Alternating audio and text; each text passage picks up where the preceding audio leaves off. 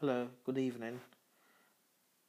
Um, today's episode is about traits that one needs to have in order to succeed in medical school, and I would like to talk about 10 traits you need to succeed in medical school. The first and first is discipline. Right, that's a cornerstone of medicine. You need self discipline, and that comes from your own motivation or your parents and teachers as a medical student and physician, you agree to become a lifelong learner and you need to discipline. You need to be disciplined to be able to study and keep studying. So make studying as a priority regardless of what's going on in your own life. So discipline is important to learn on an ongoing basis so you can serve the patients you're taking care of. Another thing is persistence and drive. You need this too. Um, the journey to become a doctor is a long road, and even as a physician. So keep pushing yourself even when it gets hard. Pick yourself up after each problem you encounter and move on. It's not how you fall, but how you pick yourself back up. Remember that medical school is a very big investment, so you have to keep pushing yourself it doesn't end. There's no end to medicine. It keeps going. It's a lifelong learning. That's why you have to not run out of steam. You need to be very well driven to, to be able to succeed in medical school. The third um, point is humility. You run into an arrogant person in medical school and think they are the best thing, they're the best things since sliced bread or or they think the world revolves around them because in medical school, forget that. Learn how to be humble and how to be a good team leader or a player.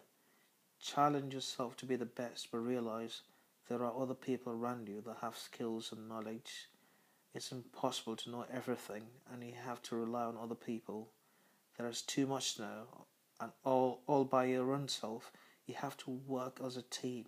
You can't rely on yourself is all about team playing and um, right. So the that leads me to the fourth point and that's about team player one has to be a team player a skill you need to hone even when still in high school or college such as work in study groups. Participate and do whatever it takes to help out with patient care. You can't accomplish anything without a team which is very pervasive in the field of medicine today. Uh, you will work with patients, uh, you will work with nurses, occupational therapists, physical therapists, technicians, physical assistants, social workers, case managers, and office staffs. So be willing to do scut work. This is this is a common term in a hospital setting where a resident asks you to do a little tasks, um, such as getting a charge or the most minuscule task. But it's very, but it's a different story when they ask you to pick up the dry cleaning. You understand me? So they can ask you to do something in the hospital in the wards, like um, picking up something like I've just mentioned now. And that leads me to the fifth point. The fifth point is bright. So you don't have to be a valedictorian or the smartest person in your class. Quantifying smartness can be very difficult, but you can look at your grades to measure success. You need to do well in medical school, since medical school only gets harder. Part of being bright is knowing how to know your limits and when you need to ask. Oh, sorry, and when you need to ask questions or when you need to ask for help from other people in medical school, you need to be very adaptable. That's my sixth point. Um, that's a six point. Um, you go through many different rotations in your clinical years. In medical school rotations, you'll be exposed to many different teams of play uh, of people, and um, you get exposed to different subject matters in a very fast pace. So you get exposed to different areas of medicine all at the same time so you switch teams constantly with different attending physicians, and every attendant works differently. So you have to be able to change accordingly as part of the team. So you need to go with the flow and adapt to the change as you go, um, as as you go along with um, being part of the medical school. Um, the seventh thing is you need to be very empathic.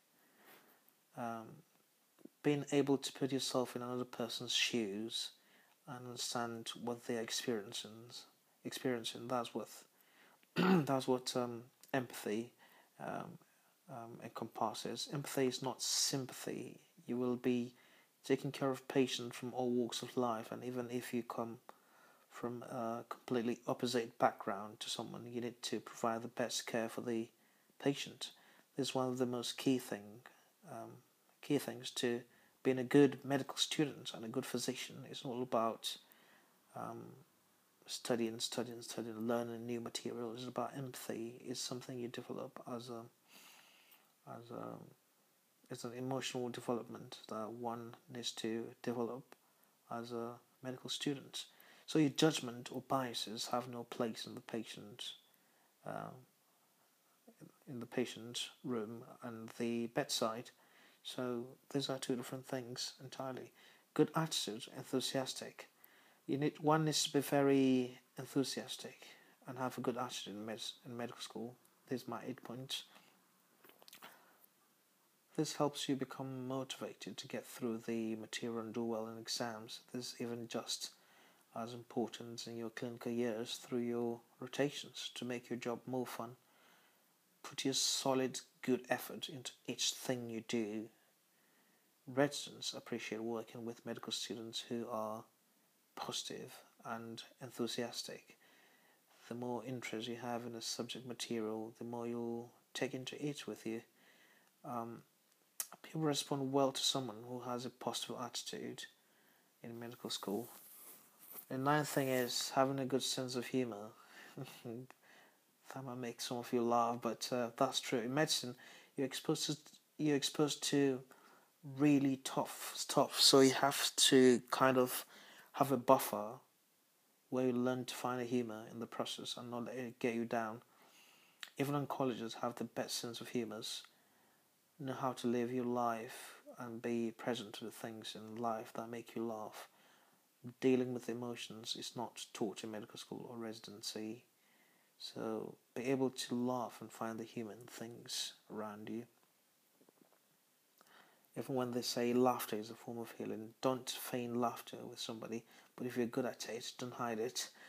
Uh, the tenth thing is confidence. Patients want to go to a doctor who really knows what he's doing and do not confuse confidence with arrogance and being cocky.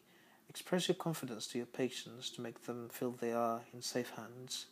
Um, don't assume to know it all, but uh, take responsibility when um, taking care of your patients. Um, confidence builds with time with regards to a patient doctor relationship and experience as well as a medical student and as a, and as a, res- as a resident. Um, it's important you can always work on that And yeah, I think these are the. I've exhausted all the list, and I think there are more things I should talk about, but it's a bit late now, so and I need to sleep. So thank you very much for paying attention to my podcast, and I hope to see you again at the next podcast. Thank you very much. Bye. Good night.